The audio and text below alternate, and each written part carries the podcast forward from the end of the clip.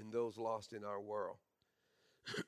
and so for us, that faith, hope, and love, Paul says, but the greatest of these three is love, because it is that very thing in which God Himself demonstrated in sending Christ for us. And it's that very thing that caused us to be believers. And it's that very thing that causes us to live out and demonstrate Christ to this world. So we learned that last week. But this week I really want to look at, you know, us how are we being known as a healthy church and as a healthy community? And it is this whole thing of being trained by grace. We are to be a community that is known by grace, but I think grace is so misunderstood. And many times we see grace as that necessary evil that we accept. We just, you know, grace, but we really want to live uh, by the strong hand of truth because we're afraid that if we give too much grace, people will abuse it. And we hear that a lot. Be careful. No, be careful. Just be Christ like. Because what we see of Christ that is mentioned, John talks about that, that we beheld him. And that he was one that was filled with grace and truth. And I love that combination because if he is filled with grace and truth, his followers must be filled with grace and truth and known by grace and truth. And neither one stands alone in the believer because they did not stand alone in the Savior. And so this morning, I want to turn us to Titus, trained by grace. Titus chapter 2. Paul is talking to his brother here in the church at Crete. And he was really encouraging him to be faithful. And amongst that, in this uh, short letter, we get a great power packed punch of what he is to do and how he is to be and what he is to model and what he is to preach. And we get at the beginning of 2, he gives some great instructions as to how there is to be training in the church. It is based on sound doctrine. We know, but then he speaks to old, older men and women. I love that. He said older because there are some that would not consider themselves old. But if, if, if indeed you are older than some other people that can be considered men, you're in that group. If you're older than some people that can be considered women, you are in that group. So, where does older start? When there is someone younger. That's a great way to remember it.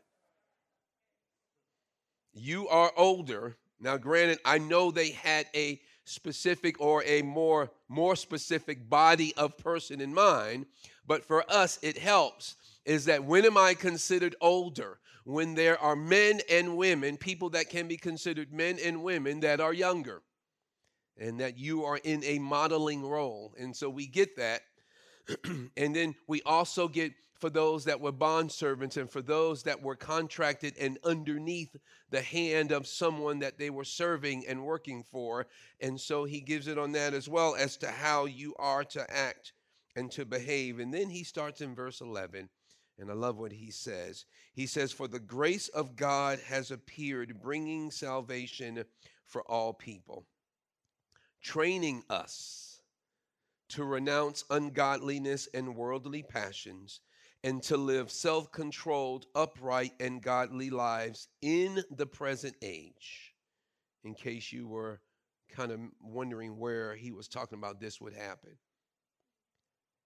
Waiting for our blessed hope, the appearing of the glory of our great God and Savior, Jesus Christ, who gave himself for us. We just reflected on that to redeem us from all lawlessness and to purify for himself a people for his own possession who are zealous for good works.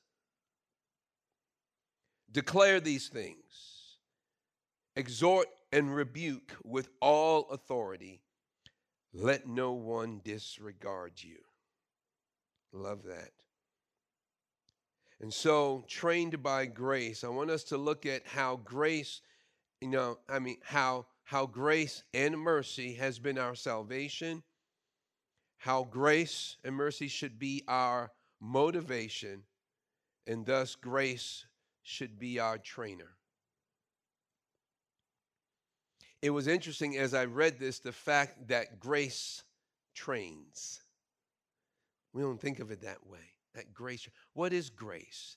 It is in we know you know we say it's God's unmerited favor, and I, do we think about what that actually means? we throw it out there as a term and we say, do we actually think about it? What he is saying is God looking at you. The whole picture is one of a very important dignitary, king or queen, ruler, actually turning at their will and granting favor upon one of the lowly in their kingdom. That was the it was a grace given. You know, why did they decide to do that or to look at you or to greet you or to bestow anything on you? It had nothing to do with you. It had everything to do with them. We have to remember that. That it had that that and I've said this before, there is nothing that you brought to the table that would cause God to turn. Period. There isn't anything that you did that your grandparents were wonderful Christians or that you can trace your lineage back to and you whoever it is that was very important in the Lord there isn't anything that caused him to turn except his willingness and his desire to turn and to bestow favor and so what he gives us is that this grace as our salvation is purely by the will of God and so I have to establish that because that's going to lead to why that should be our motivation. Grace is our salvation. Ephesians chapter 2. I do want to read that again, verses 8 through 10. Many of us know it well. When Paul reminds them that for by grace you have been saved. I, just by grace. I know it's through faith, the vehicle in which you were able to embrace salvation was that that that believing but that does not happen if grace does not happen first and so he says by grace the act of him turning and even presenting himself to you calling you to himself through faith.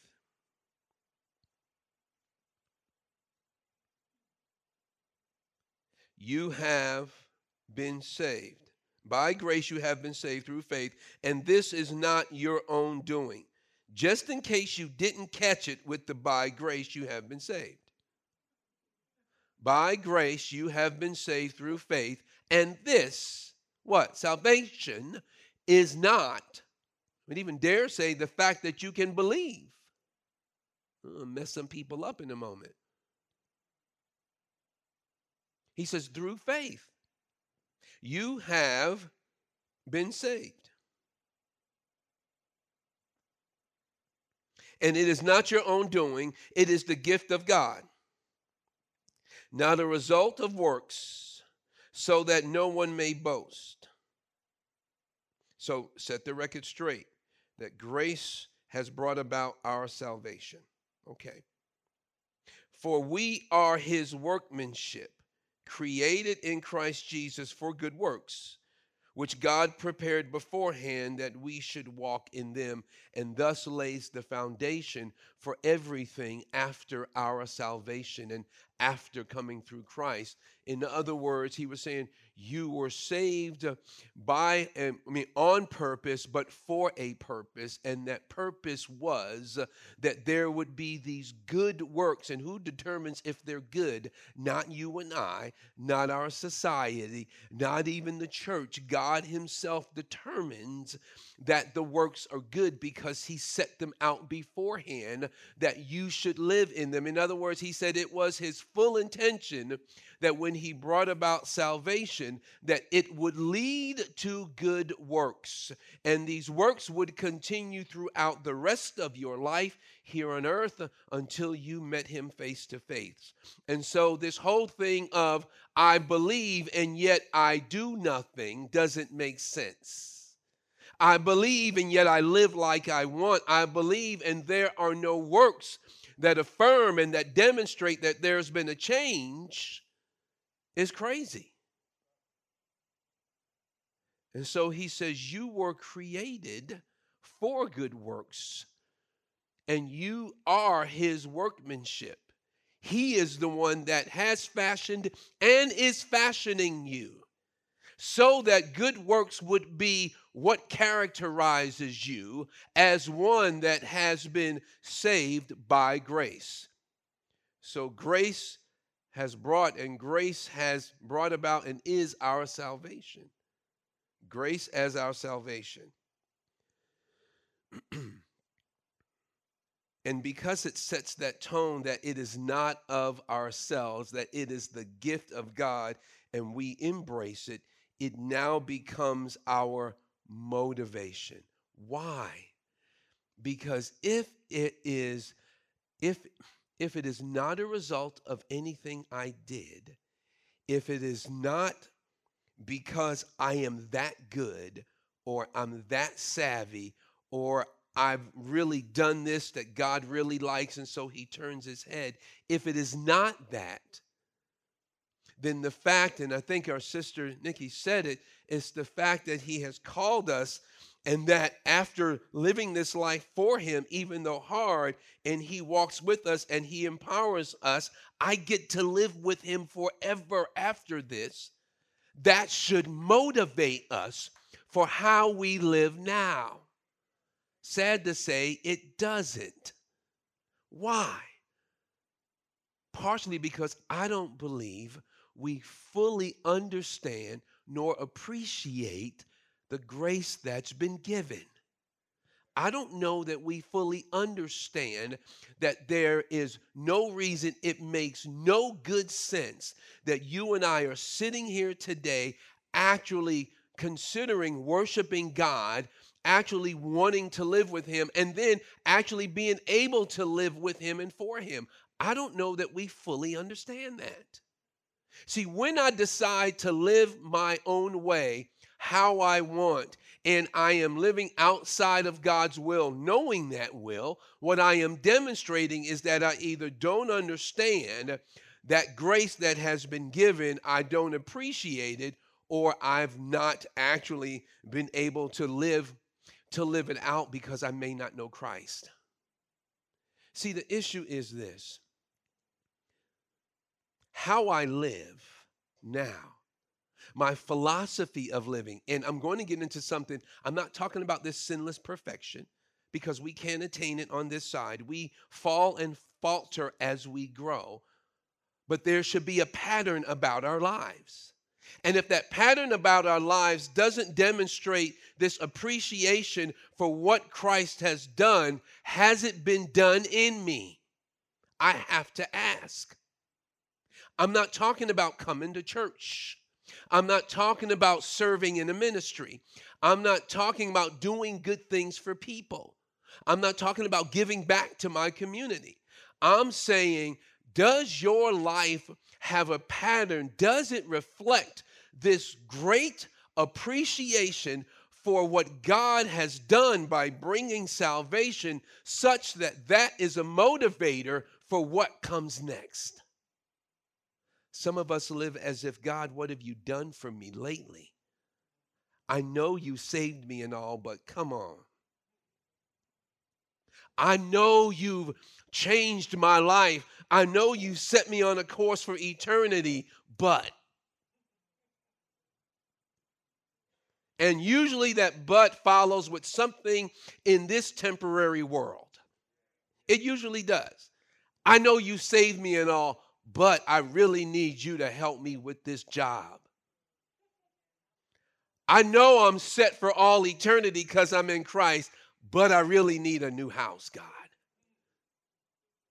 Lord, you know what? I'm so glad that you gave this which I am totally undeserving of. But can you please help me in this relationship? Now, not that you don't request that, not that you don't ask that, not that you don't desire that, but the way that we live at times, I believe what we're doing is that we're saying, Thank you, that's what you did back then, but I need something better. And there isn't anything better. And that we grow in this grace. Well, what do we mean by we grow in grace? We grow in living out of this undeservedness. We grow in how we are motivated alone by what Christ has done. It's not saying you don't want these things. I'm not trying to put us in that position. It's not even saying that you don't pray for those things because you can. But where what position do they hold between you and Christ? How does what you do not have or you're not experiencing or you're not acquiring in this world, how does it affect that relationship that was purely established by the grace of God? How does it affect it? Because if this is affecting this, I'm wondering if you fully understand this. And God is saying it can't. He's not saying that you're not hurting.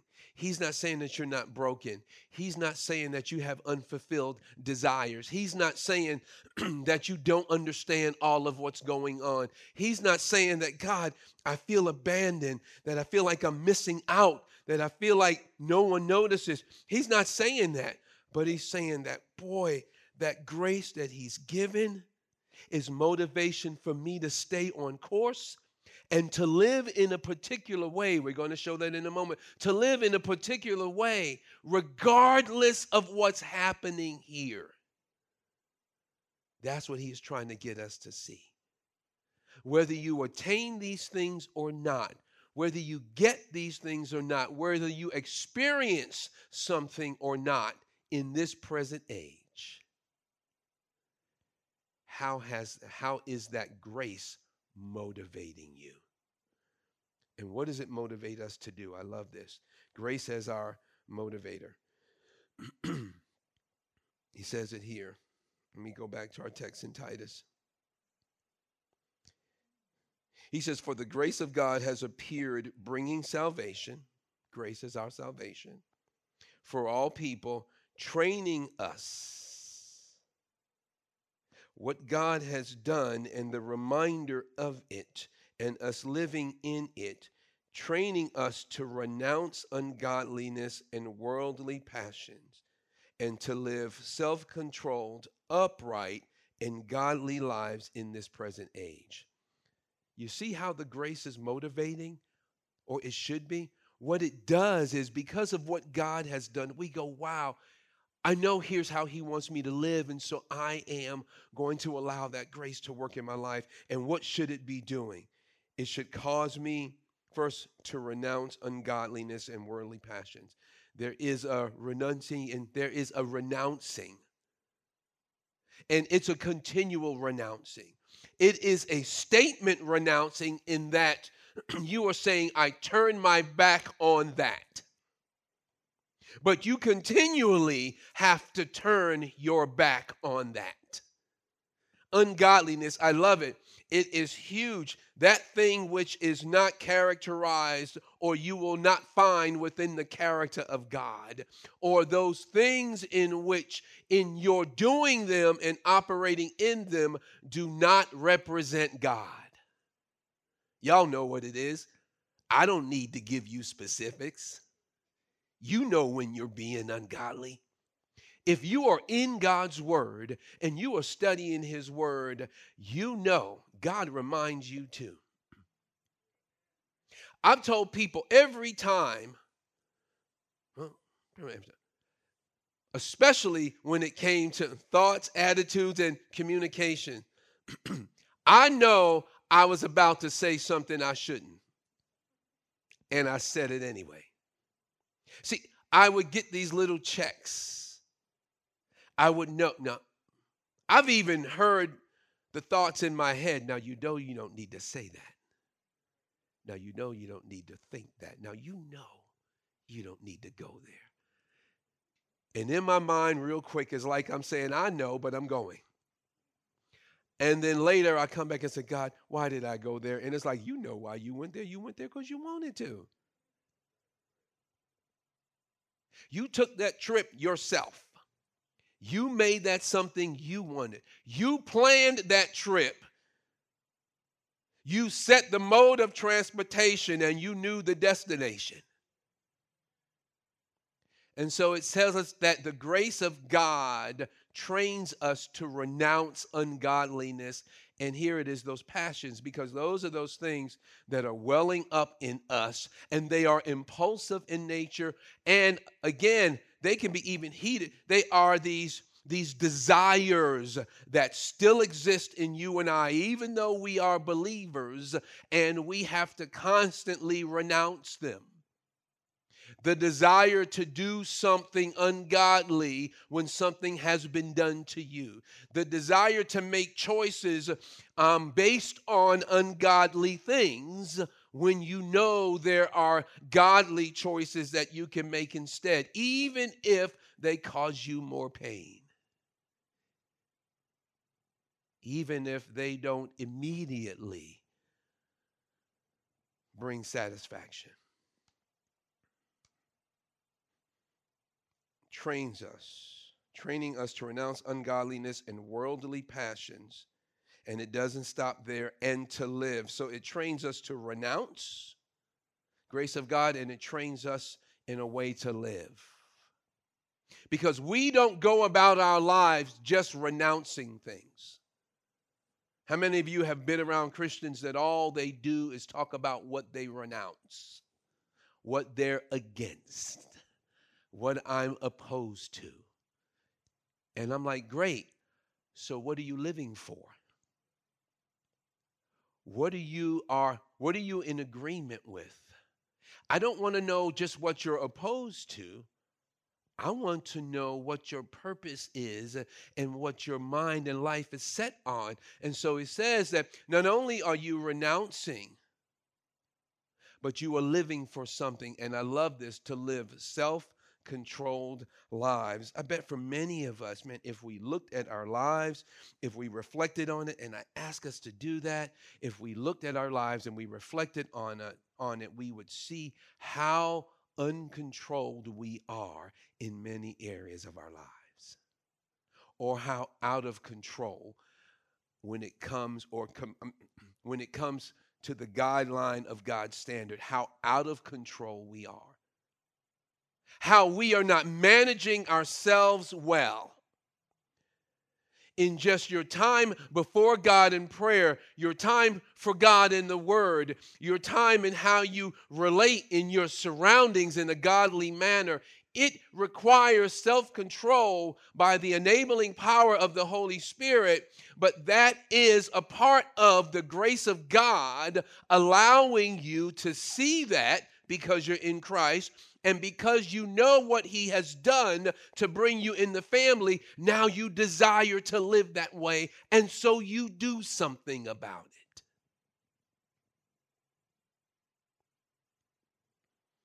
Hear a lot of believers say, you know, I'm just really struggling. And I understand that because many of us are. We, we struggle through life. But sometimes I believe we use the struggle as an excuse. I'm struggling, which means I like this sin. I'm not ready to give it up yet.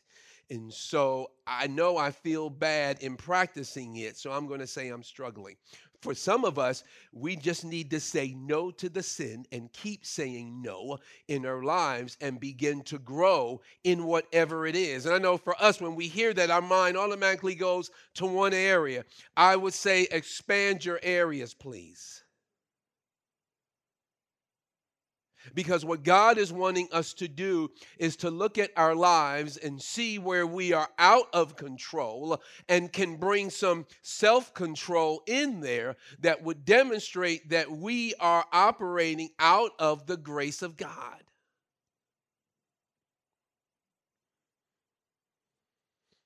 So it teaches us to live self controlled, upright. I love this because as we look at scripture and as we read and as we see what the Lord says is this demonstrates godly living this is how those that belong to the family of God are living and are progressing in their lives this character this integrity this um, this this this uprightness comes out boldly. And so, self control, upright, godly lives and this is not for the by and by one day when I get there to heaven. He was like, right now. I love that. In this present age. And so, because of that, and through that, waiting for our blessed hope, this is the frame of mind.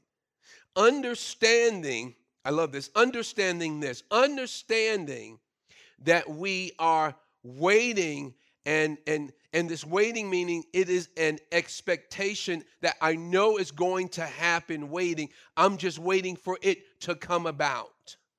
Waiting for that blessed hope, for that guarantee of Christ returning, waiting for this to change one day. I know it will. Here's how it helps it keeps you from acting and living hopeless. Because when you are constantly faced with living in this sinful world and in this fallen world, many times what can happen is the temptation to respond out of hopelessness or this feeling of hopelessness, but you turn and say, I know I have this guarantee of, of, of of Christ returning and fulfilling what he said would be fulfilled, life will not always be this way. One day I will be with him, and so that is my motivator for me to keep going, that I don't get hopeless, that I don't give up, that I don't say, What's the use?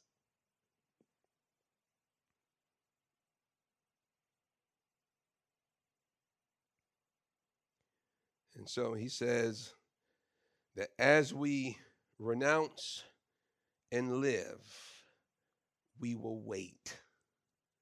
We will wait with hope. And see, maybe the reason why you can't wait is because you've not done a good job of renouncing.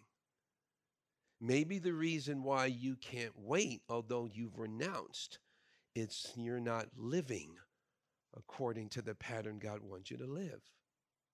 And so it is the renouncing and your living that aids in your waiting.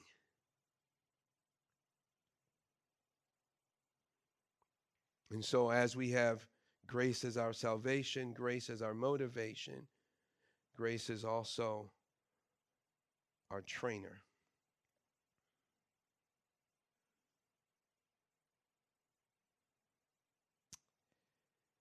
See, he says at the end, I love this, that verse 14, who gave himself for us to redeem us from all lawlessness and to purify us. And it is this, it is this desire and it is this purposeful move to a life of purity and holiness that God is calling them, called them to, and is calling us to. It says, from all lawlessness and to purify for himself a people for his own possession who are zealous for good works. You've ever been zealous for anything? That zeal, that great motivation. You've ever seen people that are highly zealous for something? Get out of their way. They are going to keep moving and pushing. You will see it people that are zealous for increasing in a particular area. Maybe it's sports, maybe it's education, maybe it's lifestyle. And if they are zealous, man, they are giving every bit of their energy toward it, and there is just about no stopping them. Many times we think of people that are zealous as people that are unwise. That's not necessarily the case. Zeal without knowledge can make some unwise decisions, but a person that is zealous with grace and truth, man, that is the person that, I mean, that is the way God is intending that person to be. And that person can be you and me. And so what he says for us is look that that that it is our training because we are zealous for good works and that we were created according to Ephesians for good works. We were we were brought about in Christ so that our lives would be a, a, demonstration of the works that God is doing in us. First of transforming us into the image of Christ and then of us displaying his character traits to the world through our lives. And Matthew tells us what happens when people see our good works. What did he say when he said, Let your light shine before men so that they may see your good works? And what will they do? Talk about you? Of course not. They will glorify your Father who is in heaven. And so God gets the glory out of grace saving you, grace motivating you, grace training you in good works, because the world sees the work of God in you, which is good, and they turn and they glorify God. So God continually gets the glory, which is the ultimate purpose anyway, that God would be glorified on earth. And he is glorified through you and I as He has redeemed us, as He has saved us, as He cleans us up, as He matures us, as He sets us in a community, and He puts us in a world in which is totally opposite of that. And we grow and we live and we increase in godly character, and the world is amazed, even if they don't admit it. Trained by grace. And I love how Paul ends this he tells Titus, declare, proclaim, state it as fact. Declare these things. In other words, don't hold back. This needs to be made known.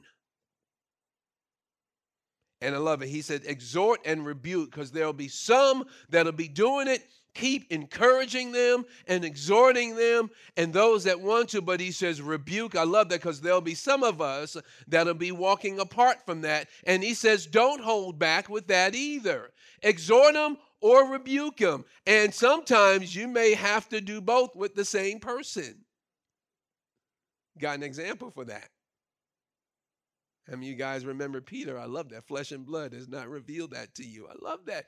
Peter was exhorted. You received that from God. Boy, just a little while later, Satan, get behind me. It's this exhorting and rebuking.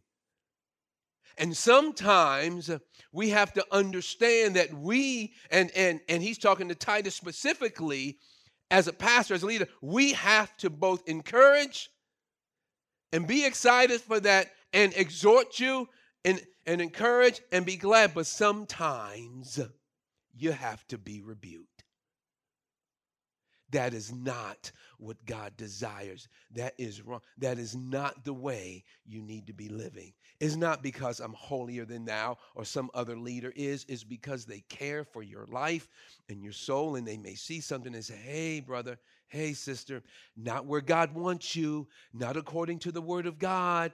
You know, I can exhort you, but he says, also understand. He was telling Titus, what you will do will be both. You will exhort and you'll rebuke because it's that serious.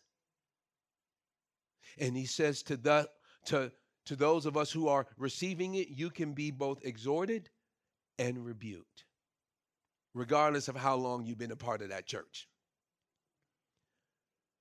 regardless of how much you give, regardless of how much influence you carry. Doesn't matter. And I love this. And he says to, to Titus, understand because it will happen, let no one disregard you.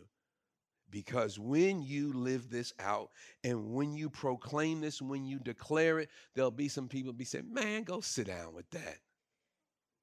It, it don't take all that. I'm not paying attention. Man, man, get away from me with that. He said, let no one disregard you. Or don't succumb to this disregarding from people of how I've told you to live that it affects you continuing to live that way. Don't let them disregarding you cause you to do something different than what God has set you on task to do. Knowing that you yourself need to be living this out. Not exempt from it at all myself. He is saying that that for us that we have been saved by grace and we need to live by that grace and we need to be trained by that grace so that we can encourage others to live and do the same. And so for us today I'm asking us to reflect on are we being trained by grace? Is grace our motivate?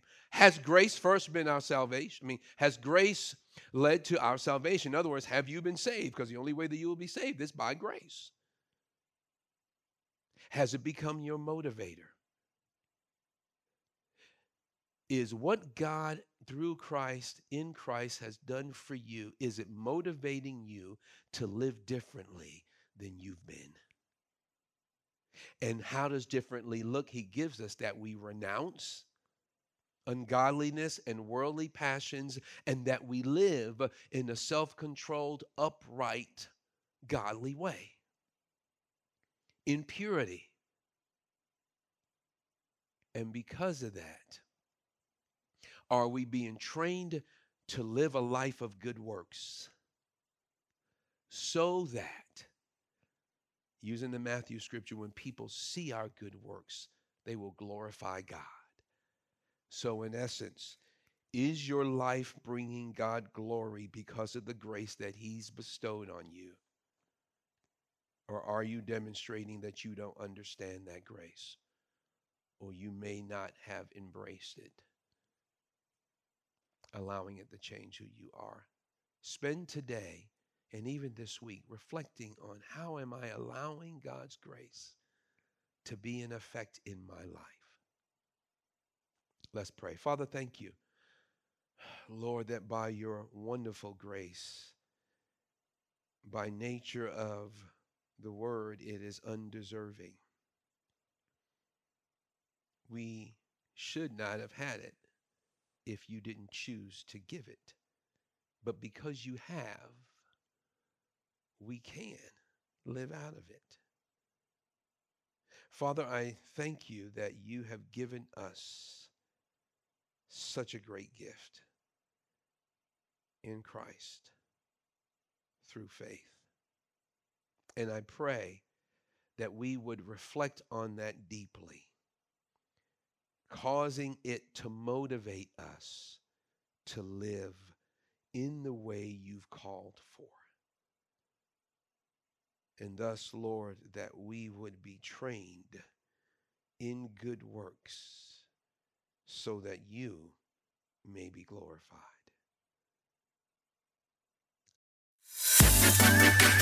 You've been listening to the Solid Word Bible Church podcast, and we trust that you've been blessed.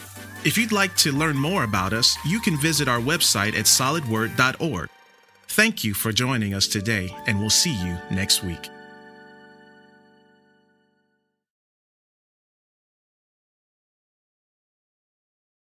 I ask this in Christ's name. Amen.